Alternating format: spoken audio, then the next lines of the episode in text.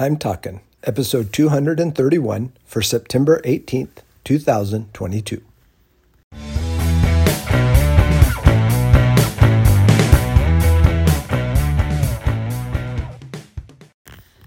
This is Joel from the I'm Talking Microcast, where I share my thoughts on a topic that has piqued my interest this past week. This week, we're talking lost.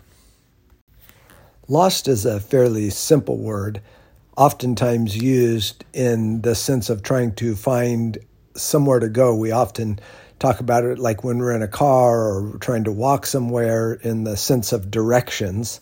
But there's also lost items, um, lost people, lost jobs, lost all kinds of ways that we use that word today.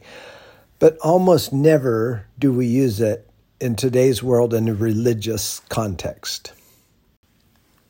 Therein lies the challenge for those of us who call ourselves Christians, especially if you have been a Christian for some period of time, maybe even from a young stage in your life. And we have what I always called church words, things that we know and say in church that we all feel like we have a grasp of what that means. But in that context to the rest of the world, it seems odd to use that word. And so when we use the word lost in relationship to people, and we're talking about people who don't know Jesus Christ as their Savior, people see that as a weird word. What does that mean? And so I was thinking, can we use those words that the, the world uses in a completely different context to lead them to a knowledge of their lostness, if that is such a word, to show them their need for Jesus Christ. And I think if we're creative, we can, especially when we think of the way that the world uses the word. If we talk about directions, that may be the easiest way to do it.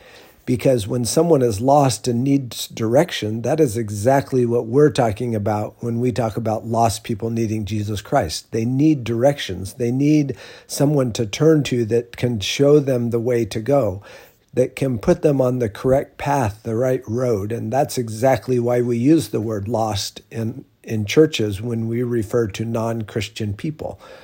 Because just like us, before we became Christians, we needed guidance. We needed a path. We needed directions because we also were lost. So we get to relate to people no matter who they are, where they are, the age they are. All of us have the common the commonality of having been or continuing to be lost. And praise God that He showed us the path and we get to call Him Father, and we have the power of the Spirit to stay on the straight and narrow. Until next week, this is Joel from the I'm Talking Microcast.